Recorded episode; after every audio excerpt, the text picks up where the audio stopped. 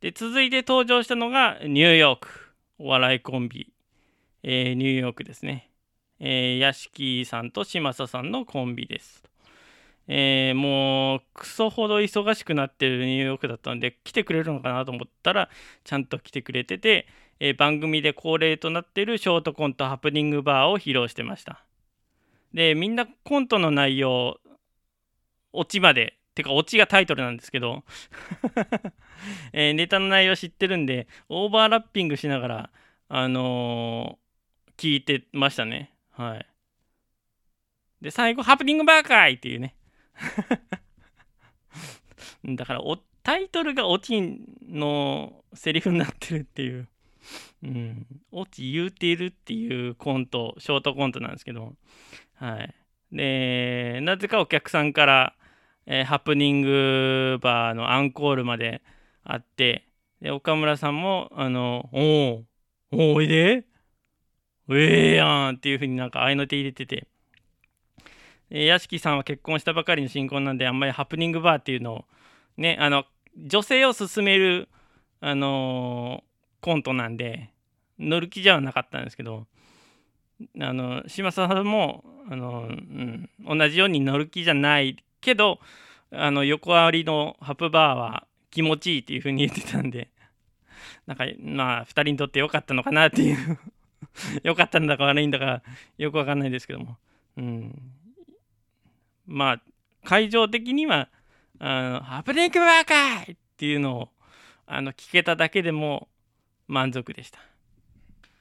はい。で、続いて登場したのが鈴木福君です。えー、背比べ対決をしていましたと。えー、横浜アリーナでも。はい。えー、また背比べ対決するんかいって。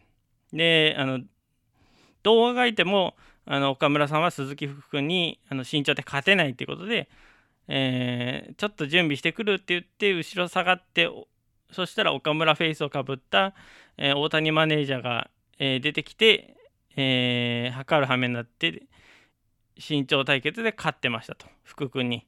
まあ、そらそうやろって。大谷さん、すごくでかい人なんで、180超えてる人なんで、えー、170ぐらいのの鈴木福君には、10センチ以上、勝ってるっていう、当たり前やろっていう感じだったんですけども、はい、そういうなんかくだらない 茶番もありまして、えー、福君と、えー、一緒にまるまるもりもりを一緒に披露してましたと。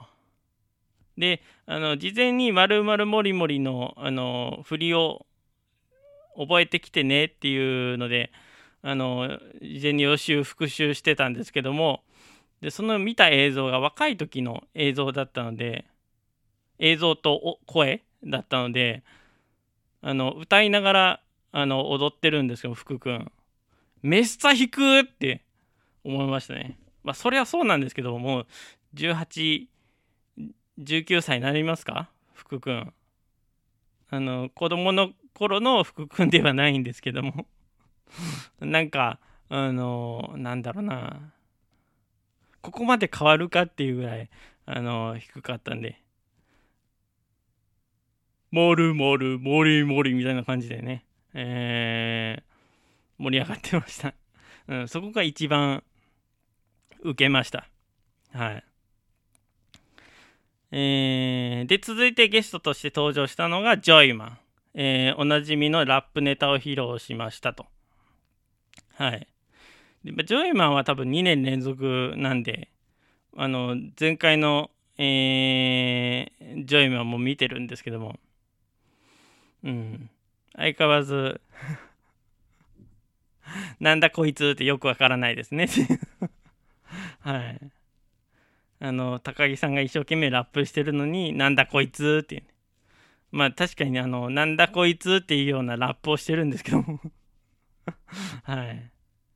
で、えー、ジョイマンは5月に、えー、ジョイササイズっていうのをリリースしたそうなんですけども、えー、リスナーと一緒にやろうとしたんですけども、最初のワンフレーズぐらい流れたら、あの、音声停止して、あの、ダメですっていうふうに 言われたので、まあ3年連続、もう一発目からね、あの、ラップネタじゃなくて一発目から上位ササイズやってほしいなっていう、うん、思いますね。はい。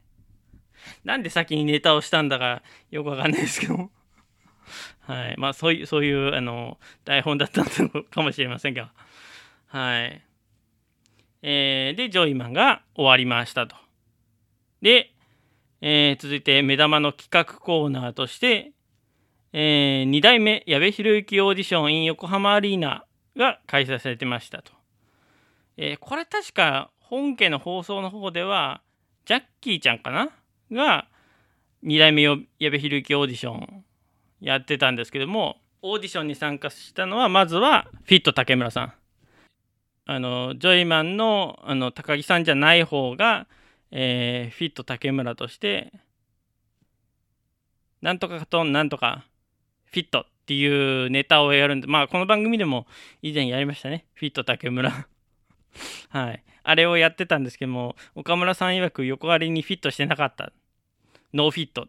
No fit だったっていうふうに、 No fit だったっていうふうに言ってたんですけども。はい。で、続いて登場したのが、えー、小石田純一。小石田純一さんが登場しました。石田純一さんじゃないですね。小石田純一さんですね。えー、偽物の方なんですけども、トレンディーネタにブラボーを足して、矢部博之かな？矢部博之で頭文字取ってトレンディーネタを披露してました。はい。なんかあの、フィットさんの後だったのか、どうなのかわかんないですけども、結構受けてましたよね。はい。で、これ、小石田純一さんって、あの、本家のナインティナインのオールナイトニッポンは、あんまり出たことない。ネタ、はがきのネタにはなってたかな？とは思うんですけども、文家の、あの、ボツネタラジオっていう番組がありまして、そこで第3回かな？で、ゲスト出演されてたんで、本家のナインティナインのオールナイトニッポンと文系のボツネタラジオの謎コラボやんって思って、あの、自分の中ではすごく嬉しかったです。はい。で、このキャスティングが、あの、若手作家、糸川さんの助言だっかだったかどうかわかんないですけども、いや、あの、本当に嬉しいキャスティングでしたね。はい。ありがとうっていう、本家と文家がつながったみたいな感じで、ちょっと一人で興奮してました 気持ち悪いですねっていう。はい。で、えー、2代目矢部弘樹オーディション続きが、続いてが伊藤英明さん。えー、兄貴岡村さんが麻布の10番、麻布10番のバーでばったり遭遇したことをラジオで話してたことから、えー、オファーしてきていただいたという。岡村さん見えないボケとか、あ、本当ですか？ありがとうございますみたいな感じで、めちゃめちゃ背高いですけど、うん。いるだけで面白かったですね。座ってるだけで、小石田純一の隣で座ってるだけで面白かったですね 絶対ありえないツーショットやなんて、もう周りでゲラゲラ笑いながら言ってましたね。はい。で、最後に登場したのが、矢部博之オーディション。最後に登場したのが矢部義行。えー、矢部博之さんの矢部っちの実刑、お兄さんですね。えー、岡村を含め、えー、3人がトンネルズに憧れていたということで、ガラガラヘビーがやってくるを一緒に歌っていましたと。はい。あの、高校時代の先輩後輩、3年生、2年生、1年生が揃ったっていうね。うん。それが歌謡祭で。初めてなのかな？やべえ、やべ兄が出たのは。うん。あの、岡村さんの同級生とか、岡村さんの先輩が、えー、歌謡祭で、えー、一曲、素人のカラオケ大会を あ、あのせいなのかなっていうのがありますけども、えー、歌うことはあったんですけども、初めて、あのー、やべっちの親族が出たのは、歌謡祭、ナインティナインのオールナイトニッポン歌謡祭に出たのは初めてかな。はい。めちゃイケとかでは結構、えー、出られてたんですけどね。はい。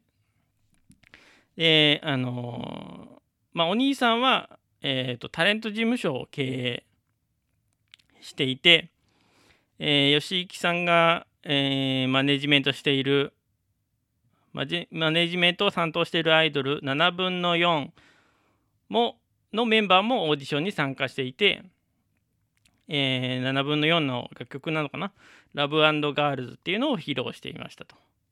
あのー、まあこういうところを矢部さん汚いですねっていう 矢部さんってあの吉行さんのことですね。はい。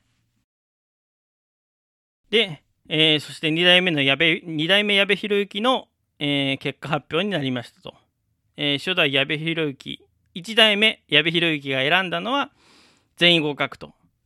えー、まあ理由はこれが平和っていうね。